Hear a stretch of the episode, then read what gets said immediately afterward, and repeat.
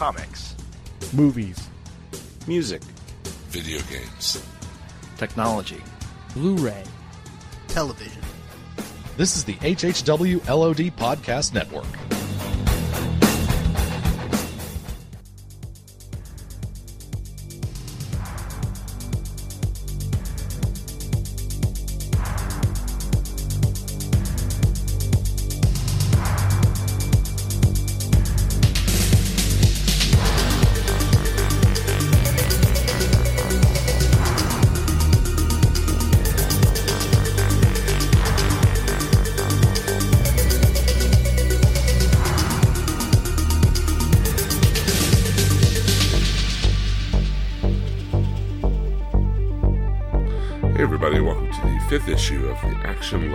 Podcast. I'm your host, Jim Dietz. And uh, through various technical difficulties, health issues, and other uh, travails and alarms and excursions we've had to deal with in the past few weeks, we are now back on track and coming to you live. Well, as live as the internet can be. Um, we have an action packed uh, Action Lab podcast this time out, and I had the uh, great great honor of being able to speak and interview, um, speak to and interview uh, Mr. Jamal uh, of Molly Danger fame, and many other great comics you probably may have heard of from various and sundry other co- companies. But we talk about comics, we talk about Molly Danger, and it's really good discussion, and uh, you'll definitely want to stick around to listen to that. But right now, let's go in the news.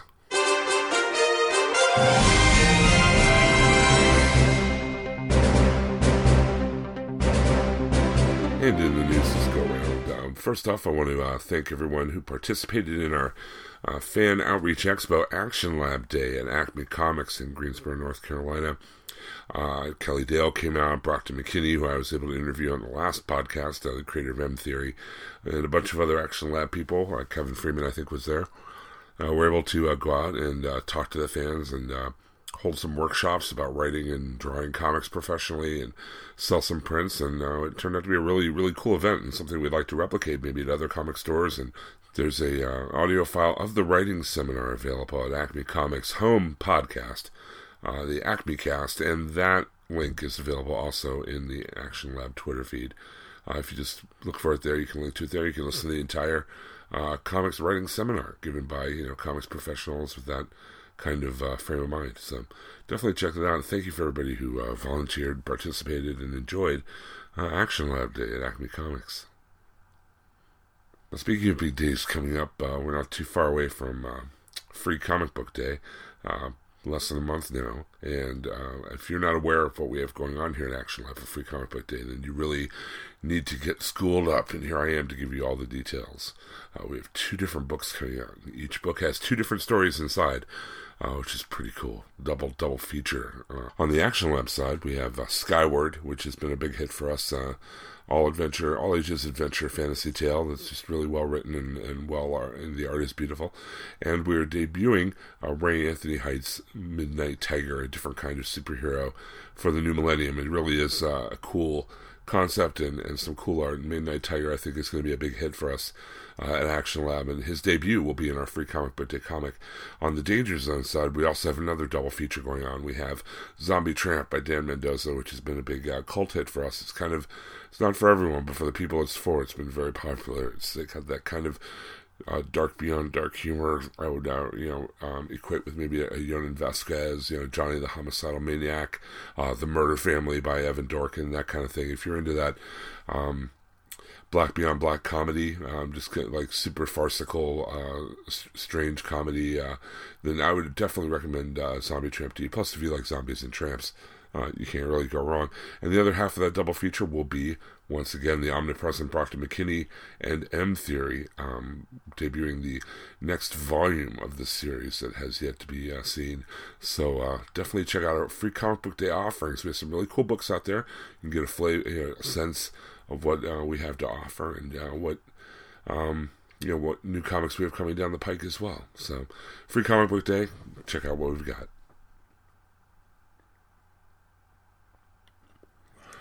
Speaking of free ways, you can check out what we've got. We have a new kind of in-house fanzine going on. Uh, it's an electronic fanzine. You can get it free at Comixology.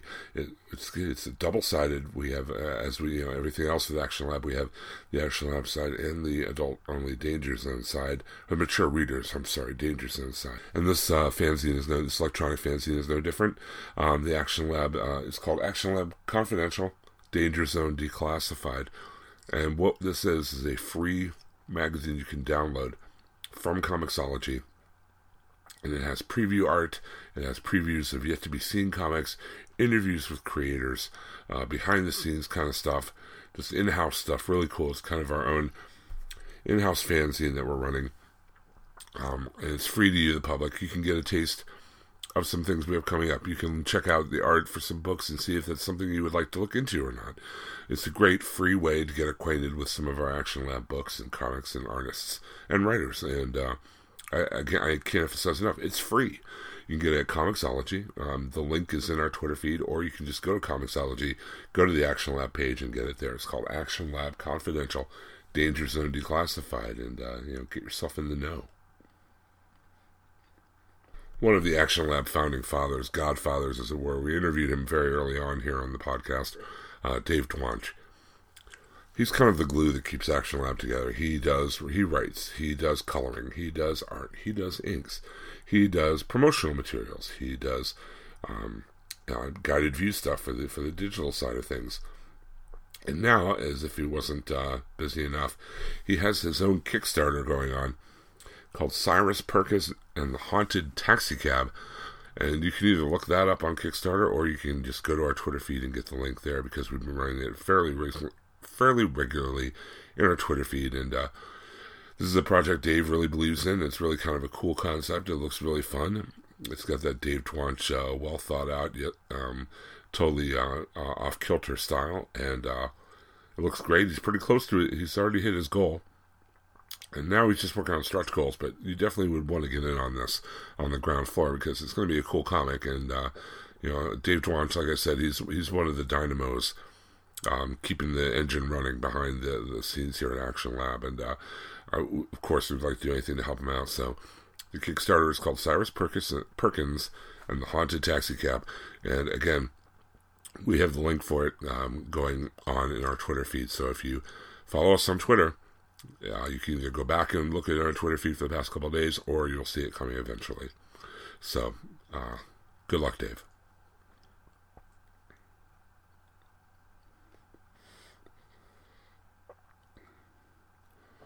And finally, but not uh, last, but certainly not least, uh, my guest this evening on on the um, Action Lab podcast, Mr. J- uh, the estimable Mr. Jamal Igle. Um, one of the most talented artists I know of in the world uh, of comics, uh, has been nominated for th- not one, not two, but three uh, Glyph Awards. Now, this is the same award that uh, the Action Lab title Princeless was nominated for. I believe it was last year or possibly the year before, or maybe both. Um, these are awards given to comics that are either written by, for, or about people of color. And uh, this uh, you know, Molly Danger is such an excellent book. Anything, I mean, we're so honored to to be nominated for all the awards that it has uh, gotten so far, and now it's nominated for three Glyph Awards for best best book, best artist, and the fan overall award. So that's um, the Glyph Awards, and if you uh, follow the link in our Twitter feed, once again, I know I keep going back to that Twitter feed, but that's where a lot of these links It'd be a lot easier for you to click click on it there and just follow us rather than me to you know recite the link to you orally over the podcast. It'll take you to the press release that explains everything about the Glyph Awards, shows you a list of all the nominees, and also can direct you to how you can vote for the Fan Award, which is one of the awards that Molly Danger is nominated for. So good luck, Jamal. Uh, we hope you win all three that you're nominated for. Molly Danger is certainly deserving of, of all the attention it is getting, if not more. So definitely uh, check Molly Danger out and uh, go to that website and vote for Molly and Jamal. Go Team Danger. Uh, we are a little late on things on the racks this week, so we're just going to go directly into the previews for the month of April.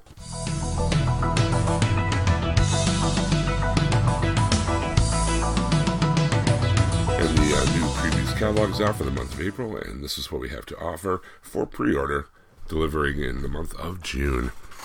The first book on our list is Jackhammer 4 of 4. It's the climax of the first arc of the Jackhammer story. And uh, if you haven't heard of this book, uh, you really should. It's by Brandon Barrows and uh, Brandon Barrows, I'm sorry, and the artist uh, known as Ionic. And um, really cool art, really good story. It's it's kind of a mix of like 24 with a noir sensibility and superpowers. Um, if you were a fan of Brian Michael Bendis and Michael Avon uh, Oeming's powers, but um, can envision that on maybe a higher government scale, uh, more of a conspiracy thing going on, then you kind of have an idea of the neighborhood that Jackhammer is in. Um, coolest thing about this issue, I think personally, is, um, I mean, not taking anything away from the cover by Ionic, who does the interior art, but there's an alternative cover that looks like a Silver Age DC book with the checker book, the uh, checkerboard um, background, and a giant monkey on the cover, and all thing, a lot of things you'd expect to see on an old Silver Age book. Um, it's a really cool variant cover. If you're into something like that, something like that would appeal to you, you should definitely check it out.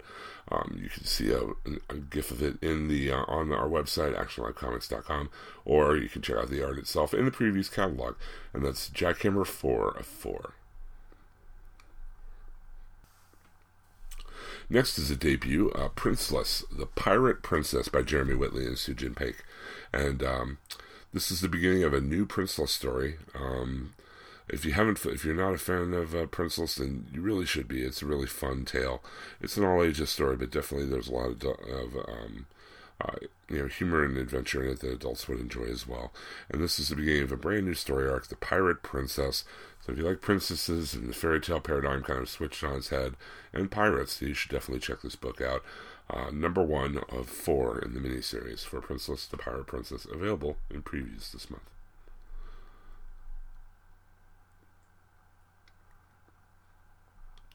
Here's something I'm very excited to talk about Skyward, um, a book that we mentioned earlier. Uh, Skyward number 10 is available uh, for pre order, and this issue is very special because it is a good jumping on point for uh, new readers. It's the beginning of a brand new story. Um, it's the beginning of a brand new story arc. The um, this is probably the best jumping on point you could get 10 issues in. It's a great jumping on point for new readers because it's the beginning of a whole new arc of a new story um, and new new um, allies, new path is opened up for them. And because it's such a good jumping on point, because we want more and more people to check out this book, because it's so deserving of a bigger audience than it has, this issue of Skyward will be available for only one dollar. So if you pre-order it on previews, it'll only be a dollar. Um, this is how much we believe in Skyward. This is how much we believe that if you check it out, if you get one issue of Skyward, you're going to be hooked and you're going to end up ordering it and pre ordering it and going back and getting the trades and, and reading it. It's that good of a story, and that's how much we uh, we here at Action Lab believe in that. And we're going to sell you that issue, the great jumping on point for new readers, for only $1. So that's Skyward number 10. Over on the Action Lab Danger Zone side, uh, one of our digital debuts has now made the jump to print, Scum of the Earth. It's going to be a bi-monthly uh, by Mark Bertolini and Rob Croonenborghs. And basically, to really break this down in an elevator pitch for you, imagine the natural-born killers, uh, Mickey and Mallory, versus uh, Terminator and killer aliens. And that's pretty much Scum of the Earth. I mean, I know it sounds... Uh, this grindhouse sensibility, this uh, you know couple of thrill killers pitted, you know, in, in their in their sweet uh, car, uh, pitted against an unstoppable alien robot uh, bent on destroying mankind. Um, that appeals to you. I know it appealed to me. I really enjoyed it. It's a super fun comic. The violence is over the top, but if that doesn't bother you, then you should definitely check it out. Scum of the Earth, uh, number one. Rounding out our uh, Danger Zone offerings for the month of April in previews is the Zombie Tramp Action Pack. And I mentioned Zombie Tramp earlier. This is by uh, Dan Mendoza. He does the writing and the art. And this is the complete Zombie Tramp Action Pack, meaning this is 1 through 4 of Volume 1, 1 through 4 of Volume 2. Uh, all of them collected 256 pages worth of Zombie Tramp. Um, if that's something you dig, something you're into, if you like that kind of over the top creepy humor, uh, gothy humor, or what have you, then this is definitely a way to get caught up with who we like to call the street walking dead. Um, Zombie Tramp by Dan Mendoza. Um, It's all of the Zombie Tramp issues so far in one trade paperback, all in one volume. If you're like me, if you like to wait for the trade for some things, here it is. Again, 256 pages of Zombie Tramp in the action pack, and that is also available this month in previews. And hopefully, thanks to my judicious uh, editing skills, you haven't been able to uh, detect that I am uh, fighting a really bad chest cold and cough. So, without any further ado, let us uh, adjourn to my uh, interview with the, the incredibly uh, talented and gracious for spending so much time talking to to me, Jamal Igle of Molly Danger fame, among other things.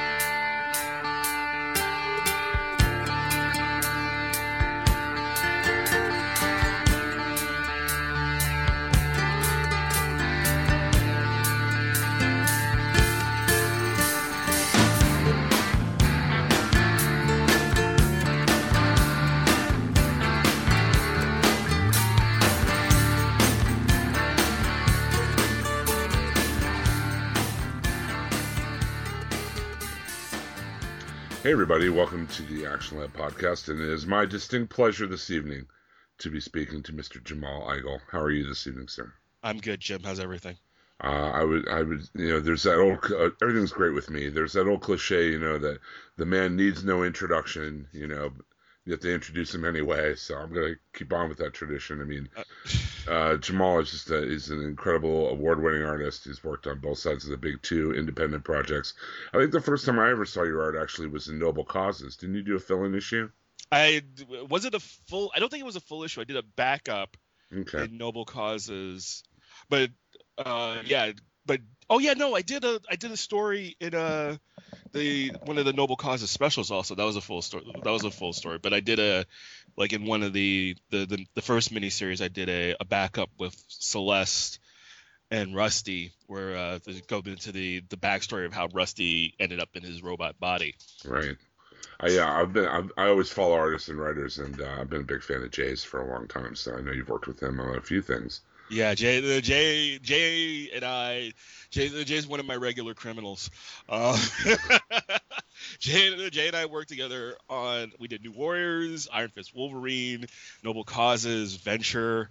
Uh, we tried to get some a couple of other things going too, but that, those never took off. But Jay's one of one of those writers who you know, I consider him a friend, and I would work with him on anything you know, if the if the opportunity lined up just the right way. So. Right, right, absolutely.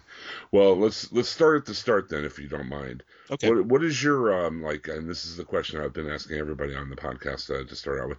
What is your comic book DNA? What what causes your? I mean, everybody in Action Lab seems to have a real love and care for the medium and a real, real like uh, heartfelt feeling for the medium of comics. Now, I know you haven't only done comics; you've done you know animation, storyboarding, and a lot of other different things. Right. But what is it in your you know your comics DNA or your past that really you know draws you to the love of the medium?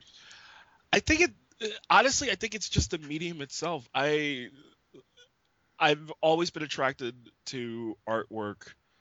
I've always been attracted to good storytelling and good writing and I think even from the beginning, because the the the first my first exposure to comics wasn't even through comics; it was through uh, through film. But you know, I, I you know my grandfather took me to see Superman the movie when I was five, and I immediately fell in love with comics. And then my family just sort of I just you know it was just one of those things. It's kind of like girls like you you ignored them forever, and then suddenly they were everywhere, and you were trying to figure out how to get your hands on one. so, so it's like as, after I saw you know Christopher Reeve and Superman, suddenly this whole world of comics and superheroes and animation just sort of became apparent to me. And then as I got older, I started to get into the independent scene, and I was reading Nexus, and Badger, and Teenage Mutant Ninja Turtles, and you know a lot of like the stuff out of Chicago, the first comic stuff, you know, troll lords and you know that that sort oh, of. Oh yeah, absolutely. I mean, like my my first exposure to comics was you know the you know the typical DC and Marvel stuff in the seventies. Right. I think the first comic I ever really uh, read and bought that was like uh, uh, a Jim Starlin Warlock comic, like Warlock number nine or maybe, and I had no idea what the hell I was looking at. I'm just like, right. what is this? The in betweener and uh, this guy is actually this guy from the future, but crazy and you know whatever. But um, but yeah, I mean, what you're saying about the indie scene in the '80s, that's what really sold me on the medium. I mean, like Nexus, Badger, uh, Jon Sable Freelance. Oh yeah. Uh, the Puma Great Blues. You know, I mean, that's really oh, what. I completely forgot about that book. Oh my god. Yeah, that, I mean, that's what really sold me on, like, made me realize, you know, the potential of comics as far as, you know, for storytelling or whatever. Oh yeah, no, I was a big Grendel guy too. Actually. yeah, yeah, Matt, Love- Matt Wagner. Love I mean, Grendel. And Mage, too. I, I loved it as well. So, Absolutely. But yeah, I mean, th- those were like here's here's where I come uh, come from because it wasn't just the independent stuff. Like I had more exposure to the superhero stuff, obviously, because that was before high school. That was the stuff that I could get my hands on, and uh, but I always gravitated more towards you know the DC heroes and the DC universe. Even though I read a lot of Marvel books, I read a lot of X Men and Fantastic Four and Spider Man but I wasn't as big a Marvel fan back then. I'm probably a much bigger Marvel fan now um, than I was then. But you know that that is just I I like what Marvel's doing right has been doing with the Marvel Now stuff. So, but in, in terms of like once I got into high school because I went to the High School of Art and Design in New York. And two blocks from Art and Design, they used to have uh, one of the Forbidden Planet used to have their store on 59th Street. So you know, we would go over to Forbidden Planet, and that's where I really sort of got my education in terms of like the the indie scene and indie comics and what you know Neal Adams was doing over at Continuity and, and you know First Comics and Now Comics and you know Mirage and you know all that stuff. So that was really sort of like kind of like kind of like the deluge like you know i was surrounded by more comics than i could possibly imagine and just a wide spectrum of of of titles and a wide variety of stories and you know that's how i discovered akira and that's how i got into like bubblegum crisis and you know and you know appleseed and you know and the the manga stuff back then and yeah, th- you know, and even like uh, one of the one of the the first projects that I ever remember seeing Brian Stelfreeze do was a miniseries called Psycops that he did for the, the same company that used to publish Comics Interview. So you know, it was just little things like that that was just kind of seeded all the way through mhm. and you know and then i did my internship at dc and you know then i got to got a taste of the the the inside of the industry. And that was sort of the point where i was just like wow you can actually make a living doing this. You can actually make a living doing comics. So that that's really it's it's ingrained. It's really just around you know going on the roundabout way. It's really ingrained It's it's funny too because you say you know it came out you came at it from the movies and I definitely see that in your layouts and uh, you know the way your your your quote unquote POV in shots you know your your director's eye or whatever. I, I really can appreciate that in, your- in your writing and your art. Um is is uh, was that like a seminal thing for you? You said your dad took you to see you know Superman the movie you know when you were five years old. Did you watch a lot of movies growing up when you were a kid or you oh of- yeah absolutely absolutely. Yeah. I was a latchkey kid too, so I spent a lot of time watching movies on television. But um, yeah, I mean, there was there was also a time when I had seriously considered not being coming like a, a film director or anything, but for for a while in high school, I was thinking about working for ILM because I was really also into like special you know special effects technology and model building and that sort of thing and really like that was the per that was like the perfect storm geek storm for me in high school 1986 you know? right Like- well yeah I mean it was I mean that was such a legendary year for comics oh such yeah, a, I yeah. mean, that was like the height of the '80s, you know, movies and uh, as well. I Absolutely, mean, absolutely. So you know, you've got you know my I one of my best memories is going with uh, my cousins to see Indiana Jones and the Temple of Doom up in Hudson, New York, at this drive-in theater. It was a double feature with uh, Uncommon Valor. wow. and luckily, they showed Indiana Jones first because I fell asleep ten minutes into Uncommon Valor. Oh, Man, what a pairing. It was weird. I think about it now. It was very, very weird. But you know, that's a drive-in theater experience for you, man. You you go in for an, in for a penny, in for a pound. You know. Yeah, no doubt. I, mean, I remember I Uh, the, there's still a place around here actually that um, uh, Shawn Gabborin, uh, our, our friend from Action Lab, tries to get me to go. That does the all night uh, monster movies at the drive-in. So Really? yeah, I keep Oh, meaning to get out there because that was such a seminal experience for me as a teenager. I um, my dad was a single parent, a wi- a widower for a while, so I uh, I didn't have a lot of supervision from age 12 on. Right. So I used to always go to the drive-in and the movie, you know, the all night, you know, horror movies. So Oh man. it's quite, it's quite an experience, communal I- experience, you know. I and plus, I mean, back in the day, you, I mean, if you wanted indie comics or if you wanted like to find Akira or something, you know, on VHS or something, you really had to kind of seek that out. I mean, I, it's so much. I mean, I, I can't even uh, begin to explain to you. I, and here I am sounding like the old man on the hill or whatever, but it's you know it's hard for me to explain to like you know teens and twenty year olds how hard it was to like try to find some of these things and how that was such an issue. oh, You know, absolutely. back in the day, whereas now it's just like bleep bloop, hey, there yeah, it is. I, I I tell you what, when I was in high school, because I went to, like I said, I went to art and design, and I when I was a freshman at art and design, uh, Buzz uh, was there was a was he junior or senior? I think he was a junior, and he used to run the comic book club. So he would show show up with a VHS and all this Japanese anime that he had like friends overseas who were shit. You know, so we saw Akira a like a year before it hit the states. Wow. We saw Project A-ko two years before it hit the states. Like all the all this you know now classic anime, you know we got our hands on bef- uh, before and up until that point, all I'd ever seen was like you know Star Blazers. Yeah, right. Or Speed Racer. Exactly. Kimba the White Lion. I remember that Oh. was one that they had for a long time. Yeah, yeah, yeah. I, did, I remember. I think it was either the yeah, pretty like early '80s. They had another show called uh, Saber Rider and the Star Sheriffs. Uh, Was that the one with the robot horses that flew? Yes, yes, it is. Okay, I do remember that one. Yes, yes, Yeah, but I remember yeah, Star Blazers for sure. I mean, Oh yeah. but, But uh, that that's that was all I knew up until that point, and then you know to see, you know, and at the same again at the same time, you know, I'm getting exposed to all these other aspects of comics and animation that was, you know, in some cases, literally foreign to me. Yeah. Well, I mean, it's Yeah. a whole different language in anime and manga than than it is, you know, in, in Western comics. Or, I mean, even European comics have a different pacing and a different Oh, absolutely. kind of visual language. Absolutely. yeah. There's a, there's a uh,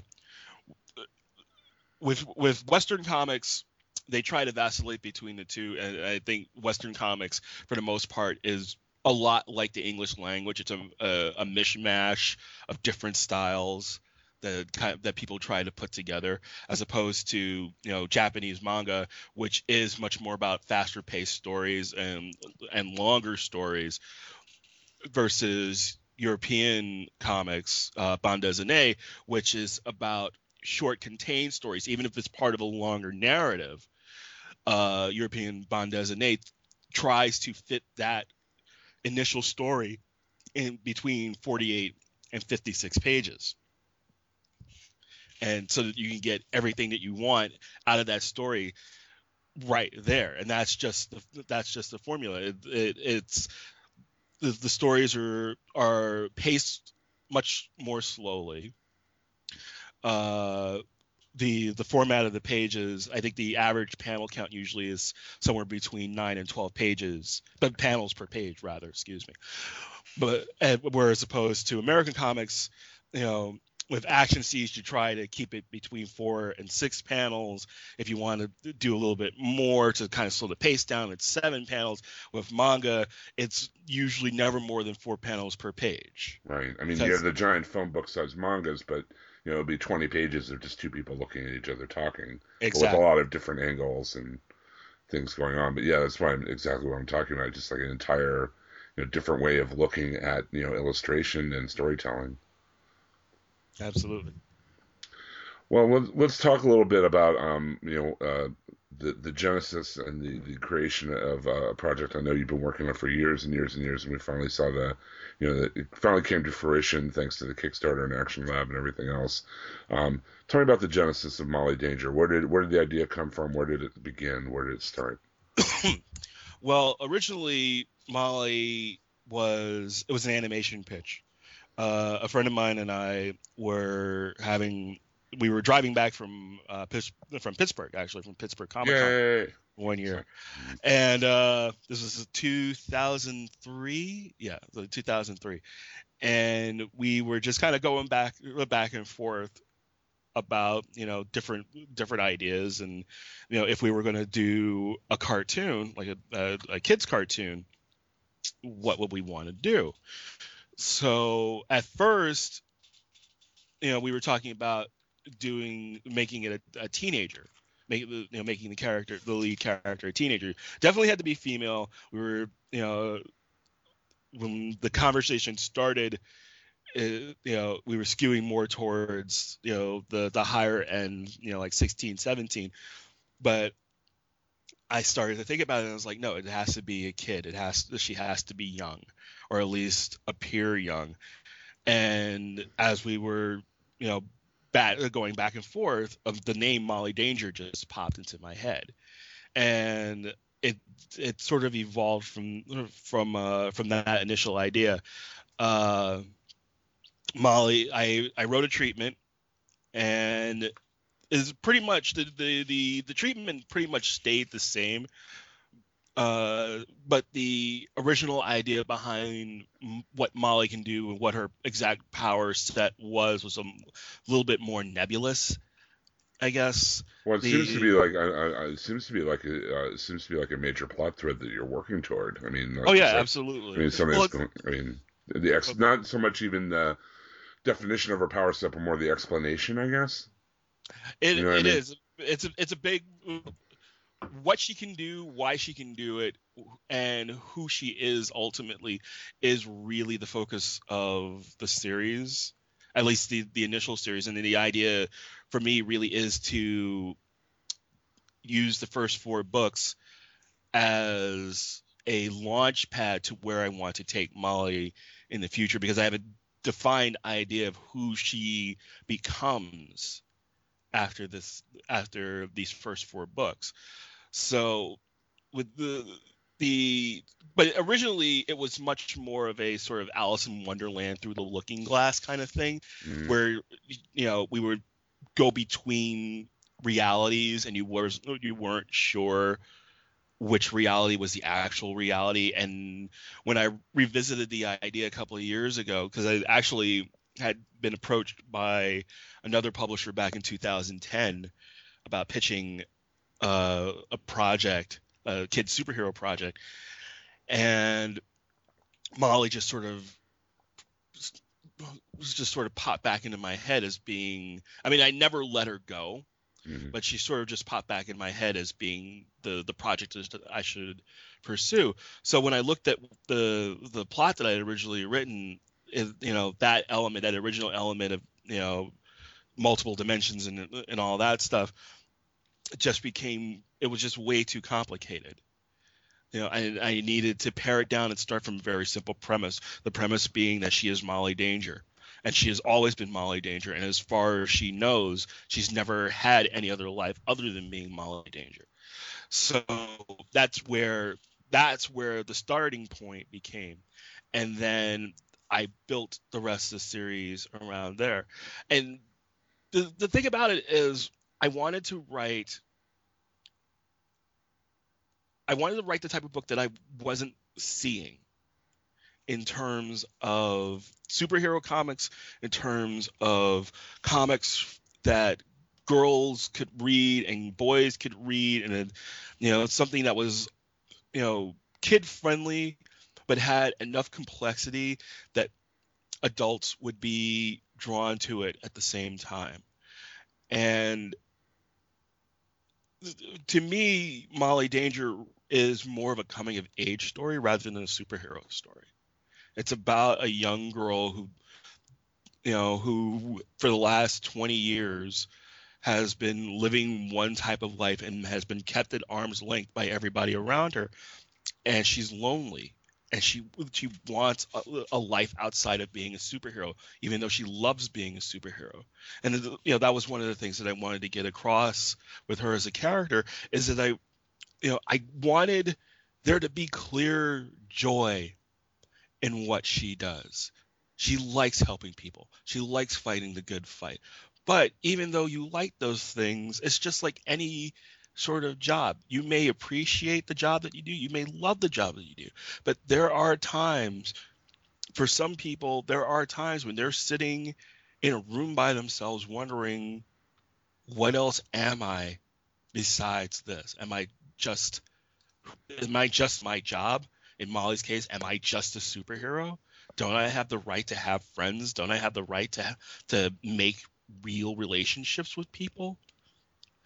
So, you know, there, there's all these elements attached to it. I think what I appreciate about it most is like something that you mentioned is that sense of fun. I mean, I read so many comics now, especially from the from mainstream you know, uh, comics that just are full of angst and and pain and misery and no none of that fun, adventurous kind of right. you know, gee whiz kind of thing that hooked me into comics back when I you know first started reading them as a kid. I mean, uh, and that's really there. And then the depth of the story just really, I won't say it surprised me because I knew what to expect going in from from you. I mean, no, you know, I'm not Right. not kissing up, but I, I, I knew you, I knew you were no schm- you know no schlub, you know. But I was um, but I was really amazed at like how it was such a good all ages story. It had so much depth, like like the scene where they walk into the the um the danger uh, uh dome or whatever uh, is, Yeah, is that what's called? the Molly Dome, and they they have all the pictures of all the people who died uh, working with her. I'm just like, whoa, you know, this is this is an all ages thing, but that's pretty heavy, you know, to have that memorial wall of you know the guy's first day as he's walking by, you know, Oh, yeah. looking looking at all the other guys who had died, you know, helping out Molly. Um, right but you know but but that's one of those things that you never get to see in justice league or the avengers or or anything else i want again one of the things that was impressed upon me uh, by a children's book editor was don't be afraid of dark kids can handle dark but it's how it's presented that is ultimately going to bring readers to your book. And I think that's one of the problems. You talk about a lot of the stuff in the main that's going on in the mainstream. There's this need, especially for mainstream superhero comics right now. There there seems to be this need for this false sense of relevancy. For this, you know, dire, ser- everything has to be dire and serious mm-hmm. and modeling. And I don't remember comics being like that. And, and we're about the same age. I don't remember comics being like that when I was a kid. You know, even even if you look at the stuff that we read coming up, you know, Death of Jean Grey, perfect example. You know, to a very very dark story, heartbreaking, tragic story. But I wouldn't be afraid to give a ten year old a copy of that trade. Right. You know, you're not going to see, you know, even though Jean gets killed, it's, you know, a quick flash and she's gone. There's a big difference between uh, something being dark and something having gravitas. Something Exactly. having a story having weight. The reason exactly. I mean, the reason that that this, you know, to use your example, the death of Jean Grey has, you know, that kind of impact isn't because it's such a dark story. It's because we care about her and the characters, and we've come this far with her, and now this dark thing has happened, and now you know she's reacting to it in this way. I mean, Right. I mean, dark, you know, dark just for the sake of dark. I mean, we kind of. I mean, the, I always say that you know a lot of writers learned the wrong lesson from Alan Moore and, and Frank Miller, and they just went grim and gritty and didn't realize that the reason those stories worked was because the characters had weight. They had, you know, the plot, you know, the the story had weight to it because you cared about the characters, not just because it was but that's and but exa- exactly. And- and- Alan Moore is a perfect example. of And and, and well, Molly Danger is a good example. Just real quick, you know, just to put the, the fine end on my point.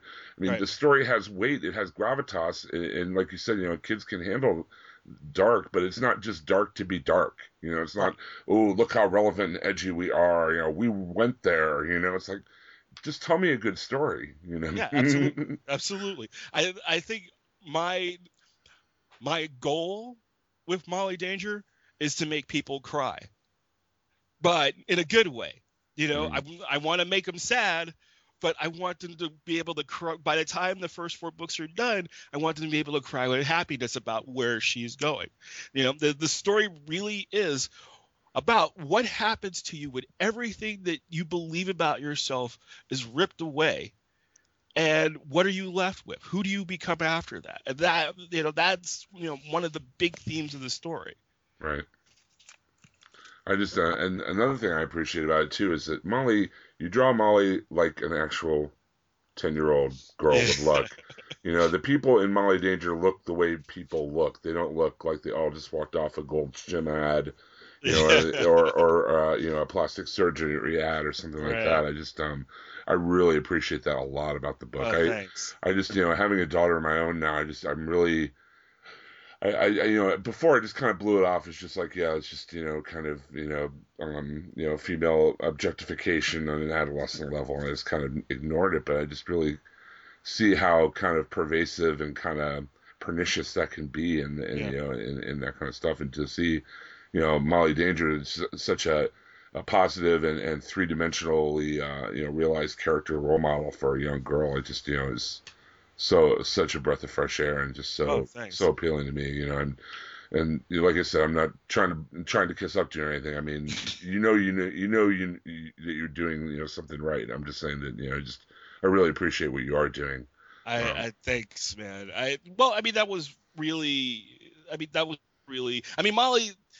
Ultimately, Molly's design, like the overall design of Molly, has not changed since we created her. And I thought about it a few times about like trying to do more of like a Bryan Hitch kind of, you know, more like realistic, you know, not realistic. I hit no, that's the wrong word, but you know that kind of like faux ultimate sort of piping and you know and, and everything but when i when i look at the design and i questioned i used to question it because i was just like maybe i'm dressed putting her too many uh, too many layers. I mean you know she's got like the the mini skirt and and the the the, the leggings and the jacket and the giant gloves and the bracers and the you know and her her molly bob the, the the headbands and the the belt and you know and i'm and i i used to question it's like maybe i should change it maybe i should streamline it a little bit and then i had a daughter and then i was around other little girls and i was around 10 year i you know around 9 and 10 year old girls and like yeah that's how they dress you know that's exactly how, that's exactly how they dress That's awesome. How prescient of you. that worked out ahead of time. Well, yeah, I mean, but that was that was the thing. I I was going for, you know, uh, I was going for something unique and individual, and you know, something that again, you know, even back then, something that I hadn't seen in other characters. You know, because usually the default is to put them in a skin tight costume, and and you know, I wanted, you know, there. I mean, there's definite reasons why I do it. The the jacket gives her a sense of flow when she's leaping around and you know it's kind of it kind of almost becomes a pseudo cape in a lot of ways and you know but it also gives her volume. And makes her look you know even though she's this little girl it makes her look more powerful than she would uh, she would normally be if she was just in like a regular you know skin tight shirt. Know and, and there's you know and then of course there's a reason why she's got m's all over her costume you know, there's there's a, a story based reason why she has M's all over her costume. Somebody dressed her that way on purpose. Okay. I believe you. it works out as a good, as a great logo, though. Mm. oh yeah, that that was again that was this was you know my one of my my big regrets for a very long time was that I had to put the put the book on the shelf for as long as I did because I was getting so busy with you know with you know mainstream mainstream work. And but one of the the greatest moments of my life has been putting this first book together and just even just plotting out the second The actual like production values on the book are outstanding as well. I just really, I love that format, the hardbound, uh, oversized Oh, yeah. format like that, like the Tintin style format. yeah yeah. it just it looks so good on, on the shelf, and I mean the the the coloring, the the paper, I mean it, just everything. It just really uh, is a really really nice package yeah, altogether. no, every, everybody everybody did uh, an amazing job and my wife Corinne did all the production design on the book and really Oh pulled wow, it together I did not know that. Yeah. So I, I have not had a chance to publicly congratulate you uh, and uh, and uh, Kelly Dale on your promotions to the uh, heads, uh, co-heads of the promotions and yes, public we're, we're relations. co- co-marketing directors. Okay, two kings. and uh, I just I just wanted to congratulate you guys. I think uh, you you definitely are, are good fits for the for the jobs, and uh, and I've already seen like a big change in uh, in the way things uh, you know as far as you know uh, getting the word out there about Action Lab. I mean, yeah, absolutely. No, but you're doing a great job too. Everything that Oh, you're doing as far as the I'm social media stuff and with the podcast and mere, mere know, drop in the bucket, sir. Oh Um, no, no. This is this is a this is a team effort, and you know that. And you know this is you know I'm couldn't be happier with you know the way everybody's pulling together, and it, it's it's great. I mean we're you know we're a new company, we're a young company, but I would put Action Lab product right next to anything that's coming out from DC, Marvel, Image, Dark Horse, Dynamite, anybody, and, in a few cases even more so just because of the diversity of, of books that we have and the lineup of creators that we're using. You know new young voices especially like people who are given are being given a chance to to put out something that really means something to them. And you know bringing their a game Well, that's something I was talking to Brockton about, uh, Brockton McKinney about on the last podcast. Is that, I mean, because I mean, Action Lab is all over the place as far as you know, different kinds and different genres, and you know, you can't say you know, like some some publishers are known for publishing you know manga, or they they publish you know horror, or you know that's all they do. I mean, we have such a diverse um, um, stable of books. I kind of look at the Action Lab, you know, logo as almost like a seal of approval, like you know, enough that you know you see that you know you're going to get some quality writing and, and art you know almost like i don't know you look at like image they put a lot a, a lot of different kinds of books but you see the image imprint you assume a certain level a certain Right. standard you know of, of quality and i kind of see that with our books too. I mean i can't think of any any book in the action lab or danger zone stable that's just like that doesn't reach that that bar you know? Oh no i would absolutely i would absolutely agree. I just stand I- behind everyone absolutely and i know a lot of the stuff that we've got coming up as well is just it's amazing it really is i mean and you know I, you know, there are a lot of people who listen to this. Well, you know, he's the marketing director. You know, he's gonna say that. No, I'm, you know, I am saying this because as a fan of comics and as a comic reader, and you know, knowing like Michigan and the Sea Devil, wait till you people see this book. It is gorgeous. i'm a big fan i'm a big fan of um, beautiful. uh, planet gigantic Planet Gigantic. I think that's going to be again, yeah, huge. I love the look of that I think so book. too. I, think really so do. too. You know, itty bitty bunnies in Rainbow Pixie Candyland. I have a hard time describing this book to like people with sense with delicate sensibilities, but it, is such a great book. Dean is so funny. Oh my god, this book is so great. I I am I have rarely laughed that hard reading a comic book. It is just it is absolutely nuts. I think people what people need to realize. I mean, you you say you know, oh, he's the marketing director. He would say that. I think the reason you became the marketing director was because you believed in the books, not the other way around. No, absolutely. I, became, I, I volunteered to become the marketing director because I saw what what the guys were doing, and I said, you know what, they're making smart choices, and I need to get involved, and I need you know, and put put my full weight behind them. Is there anything you would like to promote before we uh, say goodbye to our kind listeners today? Um, anything you'd like to throw a spotlight on? What in, in terms of Action Lab books or Uh, whatever. Something. I know you're working on a pretty big uh, licensed property right now. Yes, I'm I'm penciling the Terminator, Enemy of My Enemy for Dark Horse. Issue two just came out. Issue three will be out uh, sometime in April. I don't remember exactly when. I think it might be uh, towards the end uh, towards the end of the month. So I'm I'm working on that. It's a six issue miniseries that's being written by Dan Jolley and inked by Ray Snyder, and it's it's been it's one of those things where you know you know 18 year old Jamal would just be like, I'm working on the Terminator. Now, do you get to draw Arnold style Terminators or just no, robot, no, we robot can't. style? We no, no, we can't use any of the uh, the the. Oh, okay. So I I had to come up with my own uh, uh, T800, you know, Cyberdyne Systems Model 105 or you know or whatever. Right, right, of course. but it, the the of focus course, the 105. yes the, the, the focus the focus of the series is a an ex uh, CIA uh, agent turned bounty hunter named Farrow Greene, who is a cross between uh, Gina Torres and Gina Carano. Wow, those two are my favorite Ginas. Just this you know Mhm. Amazon you know woman who is you know enough of a badass that she can go toe to toe with a Terminator. I guess so. Wow. So and uh, yeah, and she's uh, fun to draw. she's trying to uh, trying to protect.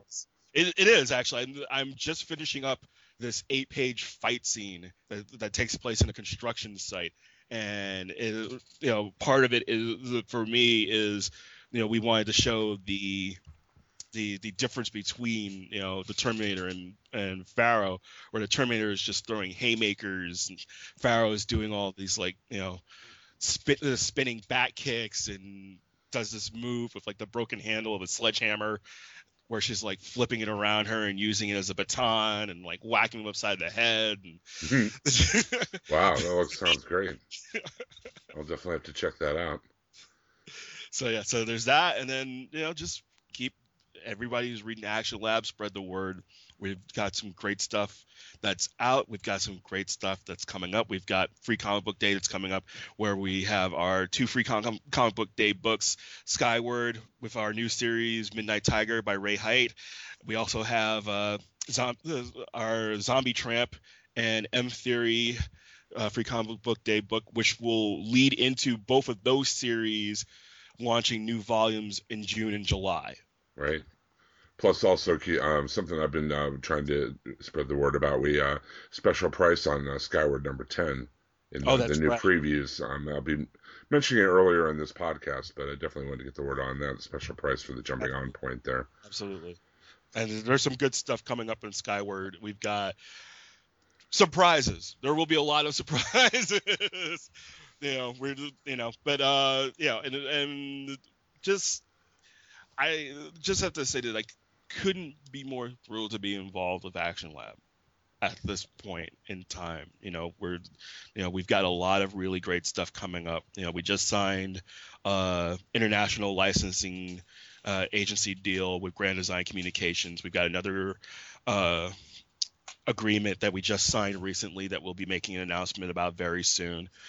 Um, and just you know, we're we're pushing. You know, you know, doing more multimedia stuff with the with the Vamplets toys and with with Audio Comics, who also did the uh, the Molly Danger audio book, and you know it, it's it's a good time to be at Action Lab. This is a good this is a great jumping on point in general. If if you're just finding out about the company or just hearing about the company, stick with us. We will not steer you wrong.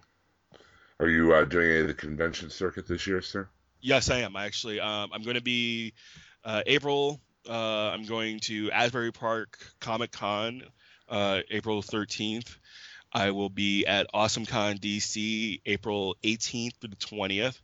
I will be at San Diego Comic Con this year with with a bunch of the Action Lab guys. Ooh, Yes, um, I might be doing both Baltimore and Toronto. I have not decided yet, but I either one or the other. I will either be in Toronto for uh, Fan Expo or at Baltimore for Baltimore Comic Con, and then uh, New York, obviously, and then uh, Jet City Comic Con in Tacoma, Washington, in November. no, no Heroes Con this year.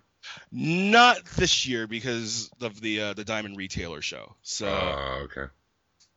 Gotcha. Well, thanks a lot for talking to us tonight, uh, Jamal. The book is uh, Molly Danger, definitely one of the flagship titles from Action Lab.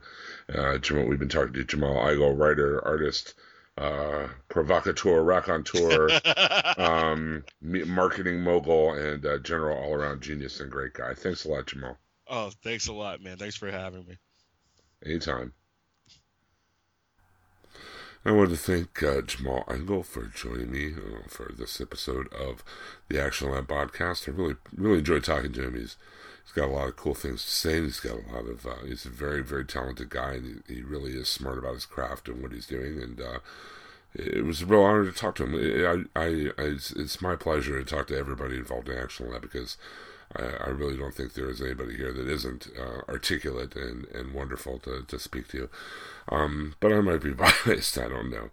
So thanks for joining us this week for the Action Lab uh, podcast. We'll see you in a couple weeks with the new installment. And uh, until then, with our um, free comic book day special. And uh, until then, we'll see you on the racks.